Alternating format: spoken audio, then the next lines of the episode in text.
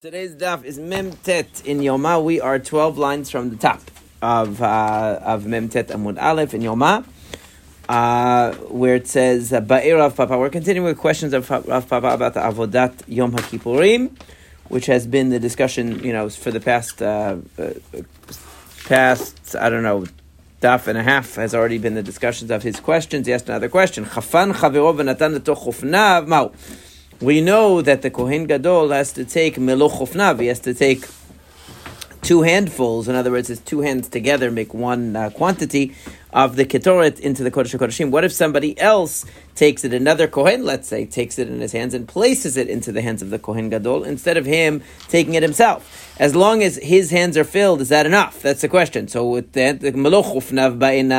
Vaika, on one hand, the point is the result. The result is the Kohen Gadol's hands is filled with ketoret. What difference does it make how it got there? On the other, Odilma or maybe lakach includes taking the ketoret, in other words, taking the initial amount of ketoret is part of lakach.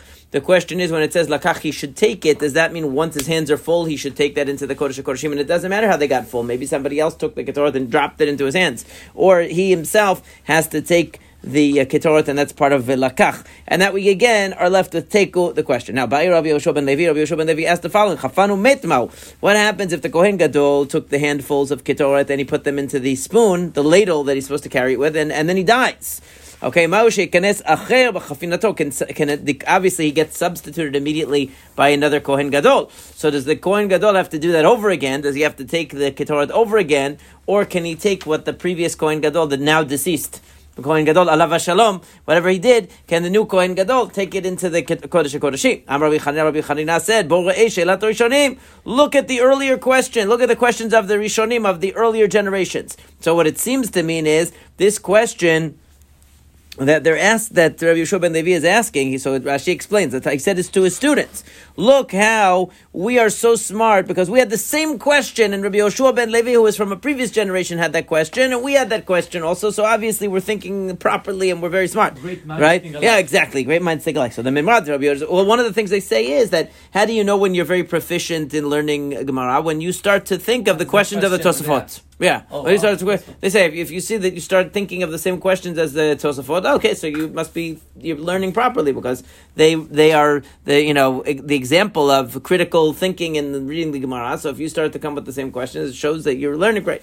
Now the Memrad Rabbi Yoshua ben Levi Kashish, so that implies that Rabbi Yoshua ben Levi is older because the because he's saying that uh, we're coming up with the same questions of Rabbi Yoshua ben Levi and he's older. Rabbi Yoshua ben Levi, but Rabbi Yoshua ben Levi himself said, "Yitzir Rabbi Chanina lishtot b'Shabbat." That he said, but Rabbi Yoshua ben Levi, it's the opposite. He was the one asking Rabbi Chanina questions because he said that Rabbi Chanina told me I'm allowed to eat this cress. It's a type of vegetable. I'm allowed to drink this cress water, cress juice on Shabbat. Right? So, I, meaning now, the main point here wasn't to discuss the issue of the juice on Shabbat, but it's going to be a, tangent. But the idea is that he's saying from the fact that Rabbi Yoshua ben Levi asked Rabbi Chanina something, that means Rabbi Chanina is the older one, not Rabbi Yoshua ben Levi. Nishtot, pshita, it should be obvious that you're allowed to drink that. What's the problem? It's not, we learned it in the Mishnah, we learned this in Masechet Shabbat. Um, towards the end of Masechet Shabbat, it says,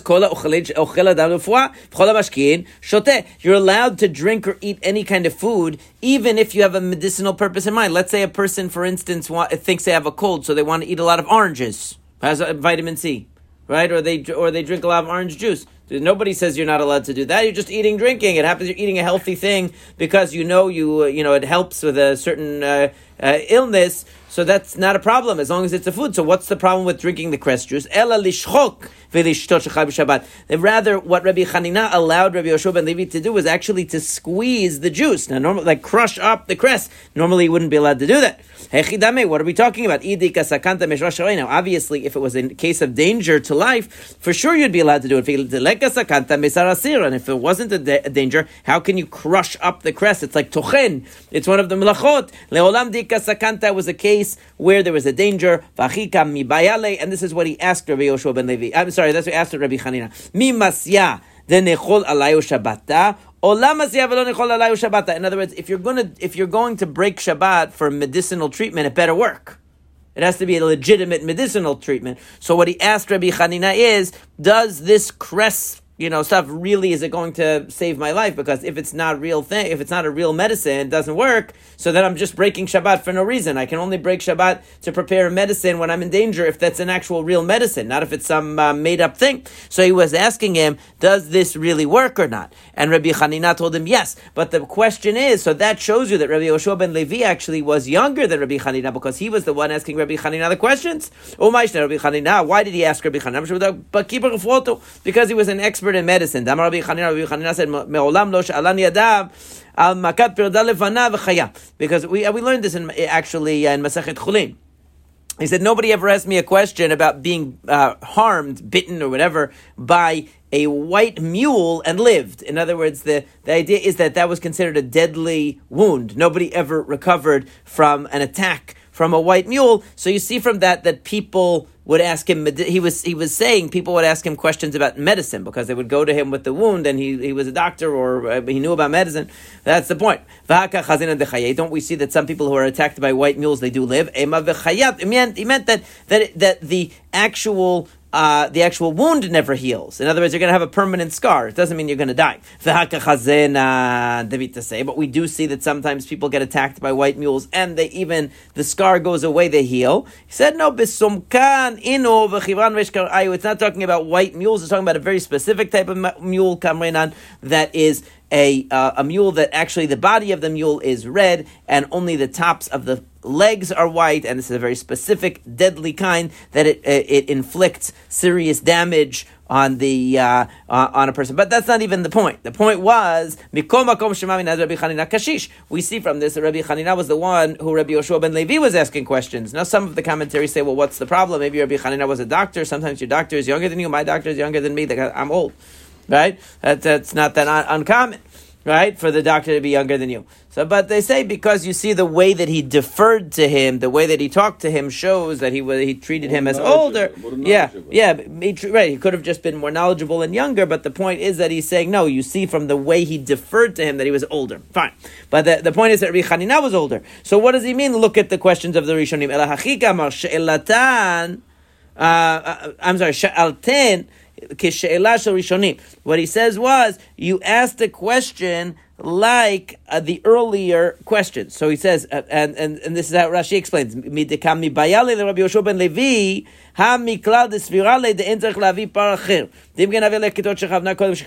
he says that what it shows you is that um, uh, that uh, oh, I'm sorry, I skipped it. I read the wrong Rashi. The Rashi up here. Rabbi Chanina said to his students, "Look, sheshelatan shel achronim." right? The, the question of the later people, kishelati, shani min harishonim. He said that this question of the later students, in other words, the, originally what we thought was that Rabbi Hanina was saying to his students that your question is like the earlier generation, because the question that you're asking, because Rabbi Yoshua ben Levi, who was earlier generation, okay, who was earlier generation, he asked the same question that you're asking. But Rabbi Yoshua ben Levi wasn't earlier generation. He was right. He, he was actually uh, he was actually younger. So what he meant was Rabbi Yoshua ben Levi's question is very good he's anticipating a question that I had. I'm older. So he was, in other words, he was praising Rabbi Yoshua ben Levi for thinking of a question that he thought of because he's like, I'm the older generation, and look, the younger generation is coming up with the same as the older generation, meaning it's just reversed, basically. Initially, we thought Rabbi Hanina was saying, wow, we came up with a question Rabbi Yoshua ben Levi came up. No, no, it's the other way around. Rabbi Yoshua ben Levi came up with a question we, that I came up with, which shows that the younger generations are uh, matching the, um, that's why he says, not because I thought he was talking to his students. He was saying She'elatat. Their question is like the question of the early people. Did Rabbi Chanina really, really say that? Rabbi Chanina בפר ולא בדמו של פר. ואמר רבי חנינא, כדות שכוונה קודם שחיטת הפר, לא עשה ולא כלום. It's not true that Rabbi, Rabbi Hanina could have had the question of Rabbi Yoshua ben Levi, because what was Rabbi Yoshua ben Levi's question? His question was that if the Kohen Gadol does the chafina, he takes the ketoret in his hands, and then he di- puts it in the spoon, and then he dies, can the next Kohen take over after him from that point? That was the question. But there's a problem with that because the order of the avodah in the in the uh, in the uh, on Yom Kippur is that the shchita of the par he has to first slaughter the bull he slaughters those korbanot, and somebody watches the blood for him, stirs the blood for him of the par and the sa'ir. They, they stir the blood while he's uh, while he's busy, right? So the the the uh, bull has to be slaughtered, and its blood has to be held for him while he takes the ketoret inside, right? That's one of the things that he has to do.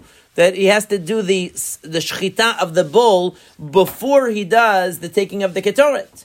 Now, if the Kohen Gadol died, there are two problems. First of all, the blood, the par that he already slaughtered is now a problem because he slaughtered it and then he died. So the, the right, so so the blood wasn't sprinkled yet, and you have the taking of the ketoret that he did. So it's it, it's two steps of, of a problem, not just one step.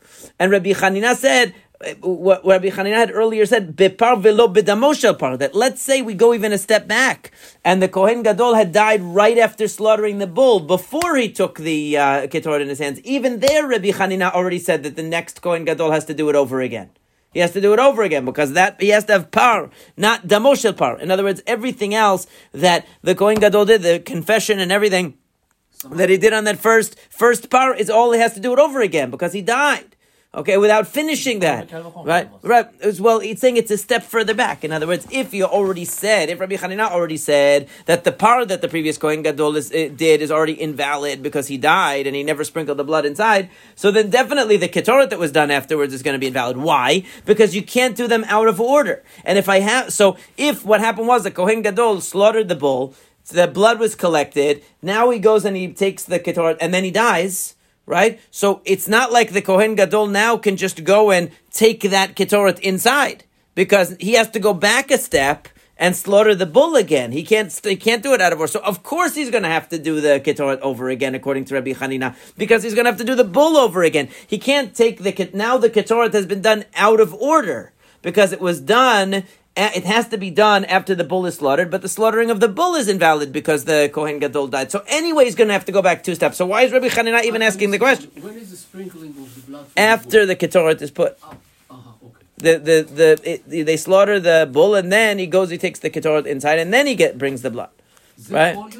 This is only Yom Kippur. All, he never goes in with the ketoret in Kodesh HaKodeshim the other days. We're only talking about Yom Kippur.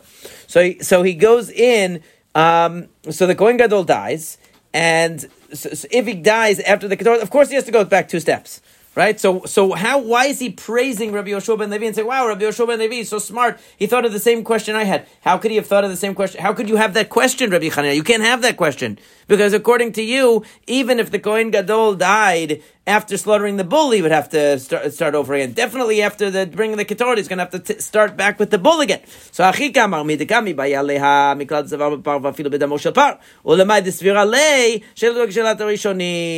he meant was that we had this debate. In other words, Rabbi Yoshua ben Levi. If Rabbi Yoshua ben Levi is asking whether the new Kohen Gadol, who just started now because the previous Kohen Gadol died, whether he has to do the taking of the ketoret out of the pan over again if he's asking that, that must mean he thinks that the bull that the previous Kohen Gadol did was was valid, and that he can, and therefore he can pick up from the Ketoret and on, right, right, and continue. But that was itself a debate that my generation, Rabbi Chanina is saying, my generation, we had this debate. So he's taking the opposite side of Rabbi Chanina on the debate. He's saying that the the new Kohen Gadol will have to also do the par over again right? He can't just take the blood of the previous par. He has to start all over again with a new par. But he said the other side of it, we're going to see the other side of that argument said that no, he can continue from the ketoret. So Rabbi Yoshua ben Levi is assuming he can continue from the ketoret. The only question is, does he have to take it in his hands again, or can he take what the previous Kohen Gadol put in the spoon? But he's going back a generation. He's saying he's taking a position on a discussion that we had in the previous generation, as we're about to see, because he says, "My havel." What was the discussion? Amar Rav Papa. Uh, אי חופן, אי חופן, חוזר וחופן, right? So, the, so, so uh, Papa says that if the, uh, the, the the question is going to be as follows: whether, what, in other words, uh, we're now going according to the side. Imagine we're going according to the side of Rabbi Yoshua ben Levi, not Rabbi Chanina. In other words, we're saying that uh, that the, uh, we're going to see the discussion in a minute, but we're seeing right now that we're saying right now, according to Rabbi Shua ben Levi, that the Kohen Gadol who substitutes for the dead Kohen Gadol doesn't have to do the par over again. Okay, so the question is just about the Ketoret. Does he have to take the Ketoret in his hands again? or can he take the spoon that the previous Kohen Gadol prepared? Right? So, so, so Rav Papa says. So Rav Papa says, "Look, it's all going to depend on another question that we discussed earlier, which is, does the Kohen Gadol have to spill the ketoret back into his hands in the Kodesh HaKodeshim? Or not, because we discussed it before. It's a, it's a, it's a, we're gonna, it's going to be resolved in a second. But that's the machloket that we had, but we had the discussion before. In other words, we know that he takes the ketoret into his hands. He puts it into a spoon. He carries the spoon into the Kodesh HaKodeshim. Can he just pour from the spoon right onto the fire when he gets in, or does he have to put it back in his hands and put it back on the fire? Which is what we're used to hearing that he does, because that is what he does, right? But now it's saying if that's the case, so then this second Kohen Gadol anyway is going to take the Ketoret back into his hands when he gets into the Kodesh HaKodeshim, right? Because he's going to do it a second time. So we don't care that the Kohen Gadol that died did the first time, that was just measuring it out. But now the second Kohen Gadol is going to do it anyway and so it's okay. Right, that's what Rav Papa says. However, on the other hand, if you hold but if he doesn't do that, now you really have a question. Because if he's not going to do another taking of the ketoret in his hands, then that means that this new Kohen Gadol who has just started because the previous one died is never going to take the ketoret into his hands. Because according to the view that the Kohen Gadol prepares it one time and then spills from the spoon onto the fire. So there's never another taking into the hands in the Kodesh HaKodeshim. So then the new Kohen Gadol is never going to take it into his hands. So now we have the issue. Right? So Amar le Rav Huna Rav Yoshua Rav Papa. He said the opposite, said Rav the son of Rav Yoshua to Rav Papa. The opposite. What are you talking about? If it's a, if it's true that the Kohen has to again pour it into his hands in the Kodesh HaKodeshim, it's worse, not better. Why? Because for sure the new Kohen Gadol is not going to have exactly the same size hands as the previous Kohen Gadol. It's very unlikely. And that means that there's either going to be too much or too little if he takes it back in his hands in the Kodesh HaKodeshim. That's going to be worse. The only question really should be, if he doesn't put it back in his hands in the Kodesh HaKodeshim, then it won't matter. In other words, the mitzvah's already been done, and maybe the new Kohen Gadol doesn't have to uh, put it back in his hands, so therefore he'll be okay to continue from there on, and he won't have to start all over again. Uh, either way, by the way, ask the question: Does the kohen gadol have to refill his hands with ketoret in the kodesh kodeshim before burning it, since he already did it once in a normal case? So it says. Tashima, come and listen. Because it said that the amount that goes into the hands of the Kohen Gadol is uh, is the uh, you know is the measurement. So it says my love kishem shemidatam bibachut kach midatam bifnim. We saw this earlier. That what does it mean? This is the measure, meaning this is the measure that he again has to take when he goes in the kodesh kodeshim. So the first time he takes his hands full and he puts it into the spoon when they are. Uh, when they're in the in the courtyard, right? And they made the spoon specifically to match the amount, the size of his hands, because they knew how much it was going to be. It was custom made. They put it in there. Right then, when he goes inside the Kodesh HaKodeshim, it's saying Kachimidata. That's the measurement that he's again going to take into his hands in the Kodesh HaKodeshim and place it on the fire pan to make the cloud in the Kodesh HaKodeshim. Right? So it says, Lo, dil Maybe that's not what it means. Maybe it doesn't mean that he has to, uh, that he has to put it in his hands again in the Kodesh HaKodeshim. Maybe it's just telling you, that is the measurement, meaning if he doesn't want to actually stick his hands into the Ketoret, he could use a measuring cup that's made to the right size. Or inami, or it's just telling you, should be exact that the amount of the size of his hands is exactly how much he should take, not less and not more. But it doesn't necessarily tell you that he has to do it again in the Kodesh HaKodeshim or that he doesn't. We don't know for sure. But now we're going to have a conclusive statement. Tashema, come and listen. How did he do it? He takes the the, the container, the spoon, with his fingertips. Some say with his teeth. Okay, and now according to the Gra, what he has is umma'areh begudalo ad shemagad leben yadav. That some of this is according to the Gra is supposed to be taken out. Uh, so, so the um, what this is discussing, according to the way that the um, according to the way that the Gra has it, is that he holds it in his teeth or his fingertips, the spoon. In it, remember, he has to pour it into his own hands while he's holding it. That's the problem.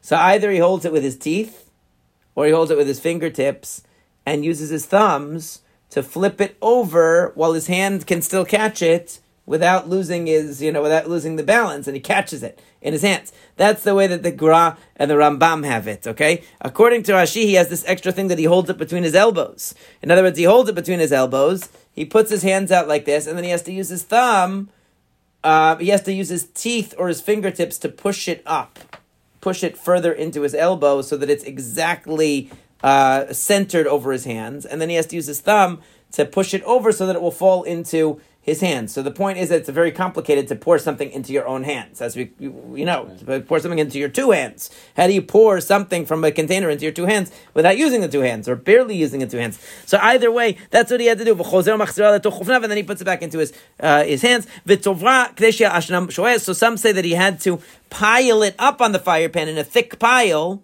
so that it takes a while for the smoke to come out. And some say no, he should spread it out thinly over the fire pan so that so that the so that the ashan is mimaheret level, so that it comes very quickly. Either way, either he piles it up tall or he spreads it out thin. That's a discussion. But it says v'zoi avodah kashash This was a difficult avodah in the Beit Hamikdash to have to do this to pour it into his own hands. So now the Gemara, of course, as zohi v'tulo. There's no other difficult things. Lika, What about doing the mlika? Uh, killing the bird from the back of the neck? What about taking the komets, which we also said when he takes the komets, especially of the baked minachot, it's very hard to clear off what's protruding from either side using the thumb and the pinky. That's not very easy. So say, this was a difficult avodah from among the difficult avodot in the Mikdash. It wasn't the only one. There were other difficult ones, but this was one of them. But we see from this description that Shemamina, Chufen, V'chozer, V'chufen, Shemamina, we see from this that he does have to uh, do another filling of his hands in the Kodesh Kodashim. That's the and that's the conclusion. In other words, he does it once outside, he does it a second time inside. Uh, that he fills his hands and he and uh, in in a creative way. According to Rambam, just by holding it with his own fingertips or with his teeth. According to Rashi, he has to put it under his elbow and then maneuver it to pour into his hands. Either way, it's not so easy uh, to do it. By the way, they asked a question: Shachat vamet so now we go back to that question that Rabbi Hanina was uh, discussing on the previous page. That once he slaughters that par, that original par, forget, he didn't even get to the Ketoret yet. He slaughters the par and then he dies. So the blood was collected. So the, the Ketoret hasn't even been done yet. So that question doesn't have to be ha- handled because the, now this new Kohen Gadol will definitely do the Ketoret. But the question is whether that par can be used by the new Kohen Gadol. So what do we say? But par with the Moshe, par do we say? Maybe he has to start not with the blood of, a, of the bull, but with the actual bull. Or do we say no? Uh, it, doesn't have to be the actual bull. The blood alone is good. Rabbi Chanina Omer, but par. Rabbi Chanina says that the, the Kohen Gadol who takes over has to start with an actual living bull. He can't start with the blood of the bull that was that was produced by the previous Kohen Gadol. He has to start with the actual korban. According to Rish Lakish, Amar par Moshe par. Rabbi uh, Rish Lakish says no. It's good enough that he continue on with the blood of the previous bull. He doesn't have to start with a new bull all over again. Okay, Rabbi Ami Amar Moshe par. Rabbi Yitzchak, so we see that these, this went from generation to generation. We have multiple views. One says that it has to be with the actual bull. So if the Kohen Gadol died after receiving the blood from the bull, he has to, the new Kohen Gadol has to start with a new bull. And according to Rabbi Yitzchak, no, um, even the blood alone is enough. The Kohen Gadol did the mitzvah and he could continue on from where the previous uh, Kohen Gadol left off, and no problem. Okay, so now there is an objection. Rabbi Amil, Rabbi Yitzchak, Nafcha, Rabbi Rabbi Ami and Rabbi Yitzchak Nafcha were having this discussion. So Rabbi Ami said Rabbi Yitzchak Nafcha, you're saying that uh, that even starting in the middle with the blood of the bull is good enough. So he says, what about this? Nimnin That when it comes to Korban Pesach, we know that you have to sign up with the Korban Pesach in advance. What once the Korban Pesach is already slaughtered, you cannot sign up anymore. But why? If you're saying that the blood of a korban is as good as the korban, why can't a guy sign up when the blood is still in the? T- it wasn't thrown yet. Let's say it wasn't thrown on the mizbeach. It's in the middle. Why can't I sign up? You still have the blood of the animal. You're saying the blood of the animal is as good as uh, the animal itself. The kohen gadol can resume the service of the previous kohen gadol in the middle of the uh, in the in, in, the middle of the uh, of the service. So why can't a person do that with pesach? So it says no. She's a And if you're right that blood is just as good as the korban. So why can't a person sign on to the korban pesach in the middle? He said to him, "Shaneatam dichtiv miyot miseh," because it says miyot miseh mechayuta It means that it has to be miyot miseh. They interpret to mean. The real pasuk says if the family is uh, too small to have a, a, to have one sheep for themselves, it's too small of a group, then they join with other people. But it says mechayuta it has to be alive still. Okay, so that's a special Gzerat Katuv. In other words, Rabbi Nafcha will say that's a special thing that has to be alive. Okay, shchitat Pesach. eh, We also learned when we learned uh, in in uh, Pesachim that the shchita of the Pesach has a great a great significance. The mitzvah of the shchitat Pesach more so than in other korbanot where it's the throwing of the blood. The shchita of the Pesach is very special, so it's different than other korbanot. So the uh, so the, it has to be still alive, but in this case it doesn't. Mativ mor zutra en podin lo begev lo b'chayav lo b'shchutav lo b'trefav lo b'kilayim lo b'koi ela. We we know that when you have a peter chamor you have a firstborn donkey, you redeem it with a sheep. Veimlo, uh, and if you don't, then va'arafto, you have to kill the donkey. So what do you? It says bise, right?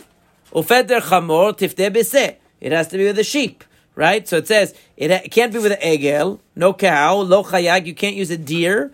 Velo b'shchuta, you can't use meat of a like lamb chops or something like that. You know, you can't use a, a shchuta already dead. Velo b'trefa, it can't be a trefa. Velo b'kilaim, it can't be a mixed species. Rashi says, for example, um, even if you had a sheep that mated with a goat, so it was half a sheep, it wouldn't be good enough. Velo bekoi koi is an animal that was a. Uh, Rashi says the taish utzvi. It's a goat that uh, mated together with a uh, with a deer. Okay, either you can't use any of these things. It has to be a seh. But the main point is that it says velo b'shchuta. Once the shchita is already, once you do shchita on a, on a on a on a sheep, it's no longer called a sheep anymore. It's called meat, not called a sheep. So it's so too here. Once the par was already slaughtered, the Kohen Gadol who takes over for the now deceased Kohen Gadol should not be able to just resume from that point because the par is already dead. You can't say he's taking, he's he's working with the par anymore. He's only working with Damoshel par. So it says no. That's different because when it comes to the case of Peter Chamor, redeeming a firstborn donkey, it specifically says the word se. That links us back to the word se that's mentioned in Korban Pesach, where you have all these rules that it has to still be alive and this and that. But that's not true in the case of Avodat Yom Kippur.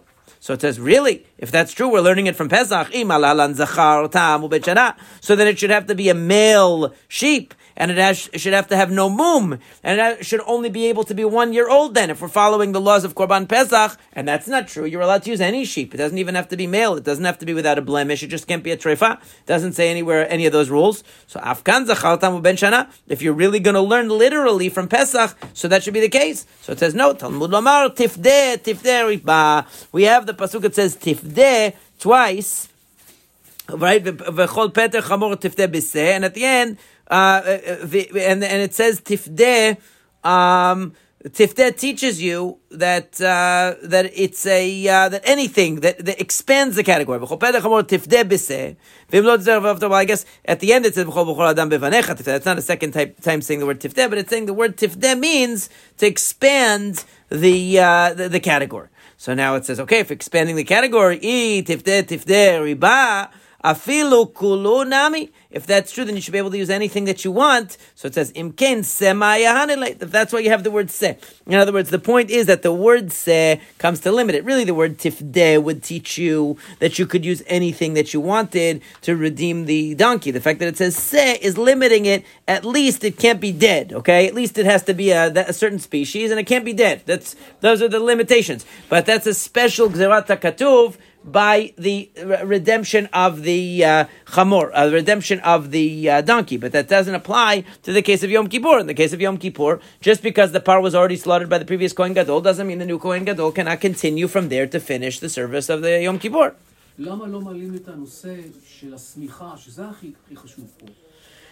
Since he's doing all of it on behalf of the group, so no, the, it. Right, himself and the, right. That's true. It, it, it's going to discuss that sort. It's going to touch on that a little bit later. It's going to say, isn't it really like a korban yachid?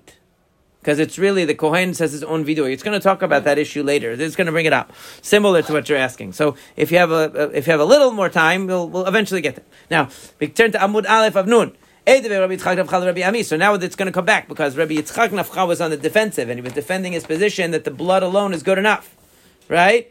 So now. Uh, now he's going to ask Rabbi Ami. It says "V'otziet kol par." It says you could take. Now this is talking about the par helem davar tzibur or the uh, uh, par kohen mashiach.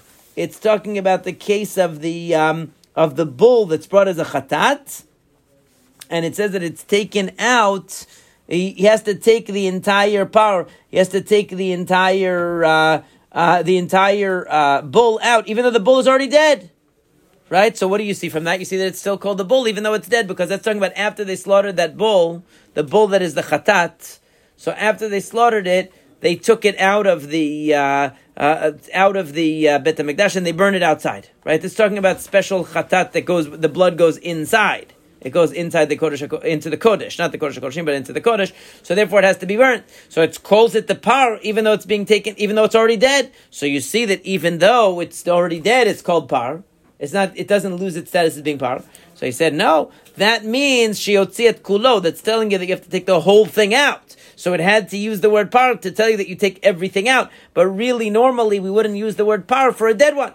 So it says ve'et par chatat chatat. What about you have in the case of Yom Kippur, it calls it Sira Chatat and Para Chatat when you have to take those out to be burned, and it doesn't say Kola Par, Kola Sa'ir. It calls it goat and bull, even though it's already dead. So you see that even though it's already dead, it could still be called goat and bull. So therefore, even though the Kohen Gadol is taking over for the previous Kohen Gadol, we could say that even though the par was already slaughtered, the new Kohen is still working with a par, even though it's dead. So it says, no. That's not the issue. Everybody agrees that if you have the carcass of the animal, it's called par. Everyone agrees. The question is whether blood alone is called par. More savar dam ikre par. More savar dam lo ikre par. In other words, uh, the question is, having the blood alone, is that enough to be considered that he has the bull still? That's the real issue. Right? So therefore we say that according to the one that says that having the blood, you have the essence of the offering still extant. So therefore the Kohen Gadol can bring it and that's the essence of the offering anyway. According to the one that says, no, the blood alone is not enough. So he will say that that's not the essence of the offering. The essence of the offering was the korban and it's already slaughtered and therefore it's not considered that he has, um, just by working with the, uh, the blood is not enough to say that he is taking that offering and bringing that offering because he no longer is working with the body of the animal anymore. You know, the truth is that it makes more sense to say that the blood is called the par because it says because it says with this Aaron will go into the kodesh kodeshim ben bakar. It says he's going to go with a bull. Now does he actually bring the physical horns of the bull into the kodesh kodeshim? Certainly not right? He only brings in the blood, and it's still called going in with the par. So obviously, just having the blood is enough. It doesn't mean the other side will say, no, it doesn't mean that blood by itself is considered to be the bull. What it means is that he had to offer a bull in order to be allowed to go in. It doesn't mean he brings the bull in. Bringing the blood in is all he does. But he had to offer the bull in order to go in. That's all that it means. So what about the fact, and this is really coming to Mr. Levy's question, what what is the that you have uh, what about the fact that a normally a person has an individual chatat, right? If the owner of the chatat dies, it's pasul automatically. That's one of the cases. Chatat shemetu ba'alea. And here, this is the chatat of the Kohen Gadol. He did a, a vidui on it, his own personal vidui and now he died. So how can you use the chatat for somebody else? That's speaking really to the question Mr. Levi was asking. Now you could say, well, he also did a vidui for all the kohanim, so maybe this guy is automatically included, mm-hmm. right? Could say that, but right now it's asking, but he's really the primary person. Is the kohen gadol? He died. So it says. Normally, we ha- it has to go to die. You can't use it anymore once the owner dies. Ravin Bar Avada said to Ravav, Amrei Talmidecha, your student said, Amar Rav Amram, that Rav Amram said, Chatat Ziburhi.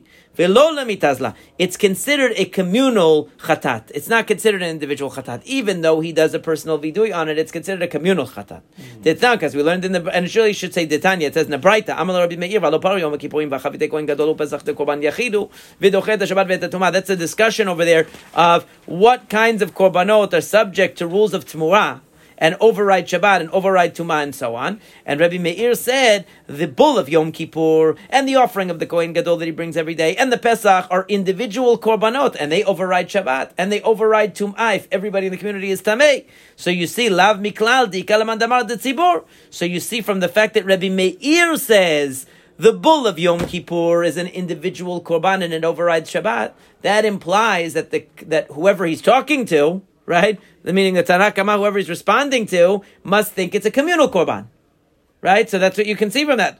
But then the Gemara says, "Uletamech." If that's true, the katani amal lo Rabbi Yaakov alo paralem davar shel tzibur avodat kochavi v'chagigat korban tzibur ve'enochin lo at Shabbat v'lo at. But Rabbi Yaakov says, what about the communal sin offering? Or the sin offering that they bring for idolatry when they make a mistake and they worship idolatry, or the chagiga. We'll see what that chagiga is talking about. The korban tzibur. These are communal korbanot, and they don't override Shabbat, and they don't override Tumah, because at first, what the it said there, the statement was that any communal korban will override Shabbat and Tumah. And Rabbi Meir said, "What about these individual korbanot that override Tumah?" And then Rabbi Yaakov said, "What about these communal korbanot that don't override Tumah?" Right? But it doesn't necessarily mean miklal diachid. Are you suggesting that because Rabbi Yaakov said, "Oh, the communal korban for communal sin doesn't override Shabbat"? Does that mean that the Tanakama thought that it's not a communal korban? No, of course he knows that the communal korban. The me'aderle.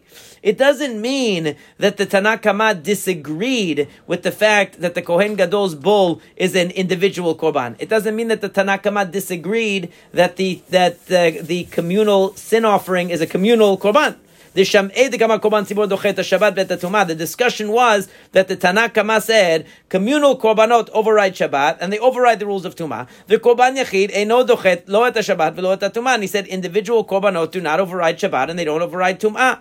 Amar Rabbi Meir korban yachid klalau. And so Rabbi Meir said, "What do you mean?" individual korbanot don't override uh, Shabbat. V'halo par yom kippurim v'chavidei kohen gadol pesach de korban yachidu v'dochin et Shabbat v'et tum'ah. I'll give you a bunch of examples. The bull of Yom Kippur overrides, and the offering of the kohen gadol overrides Shabbat, and the Pesach overrides Shabbat, and they're all individual korbanot, and they override Shabbat and tum'ah. V'amar lo Rabbi Yaakov, and Rabbi Yaakov also said korban tzibur klalo. It's not true that every communal korban overrides Shabbat. V'halo par elim davar shel tzibur usei avodat kochavim v'chagigat uh, korban tzibur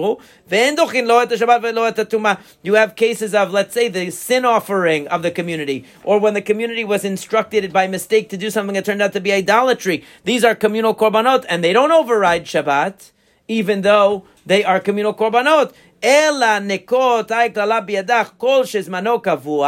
Rather, the rule is not so simplistic, communal korban versus individual korban.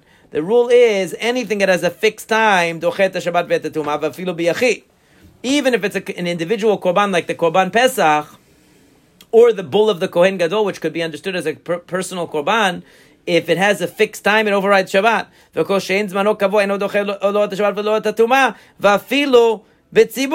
And anything that doesn't have a fixed time, even if it's a communal korban, will not override Shabbat, such as the sin offering of the community. The Bet Din gives a ruling that something is allowed. They realize afterwards, after everyone did it, that it wasn't allowed, like we learned about in Masechet Orayot.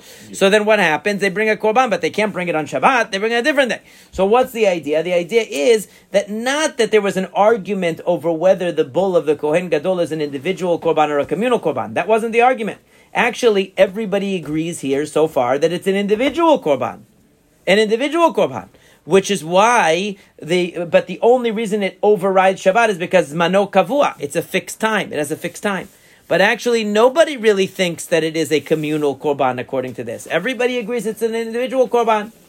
And therefore, we're back to our original question, which is why don't we say that the fact that the Kohen Gadol died in the middle makes it invalid? Since somebody who dies, uh, their, kor, their Korban Chatat automatically becomes invalid right? And now still, Abaye wants to keep the idea that it's a communal korban. It's as if the bull or the goat of Yom Kippur gets lost, and they and they bring other ones to substitute, and then they find the original then the original ones have to die. Same is true if the community had a korban like the goats of Yom that they did idolatry. If they have to bring a goat because they because the Bet Din instructed them to do something that turned out to be idolatry, they have to bring that goat. So if it gets lost and they substitute another one, has to die. Okay. So now that's the Rabbi Yehuda, but Rabbi Shimon. And here we, Rabbi Elazar ורבי שמעון אומרים, יראו עד שיסתאבו וימחו ויפלו טמאיהם לנדבה, שאין חטאת ציבור מתה.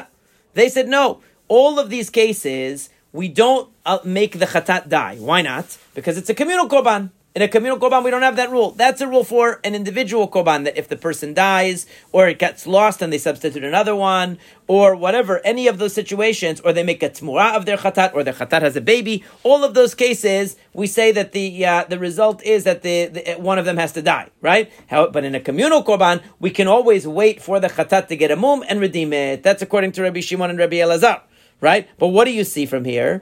You see that clearly. What is it talking about? Par shel Yom Kippurim.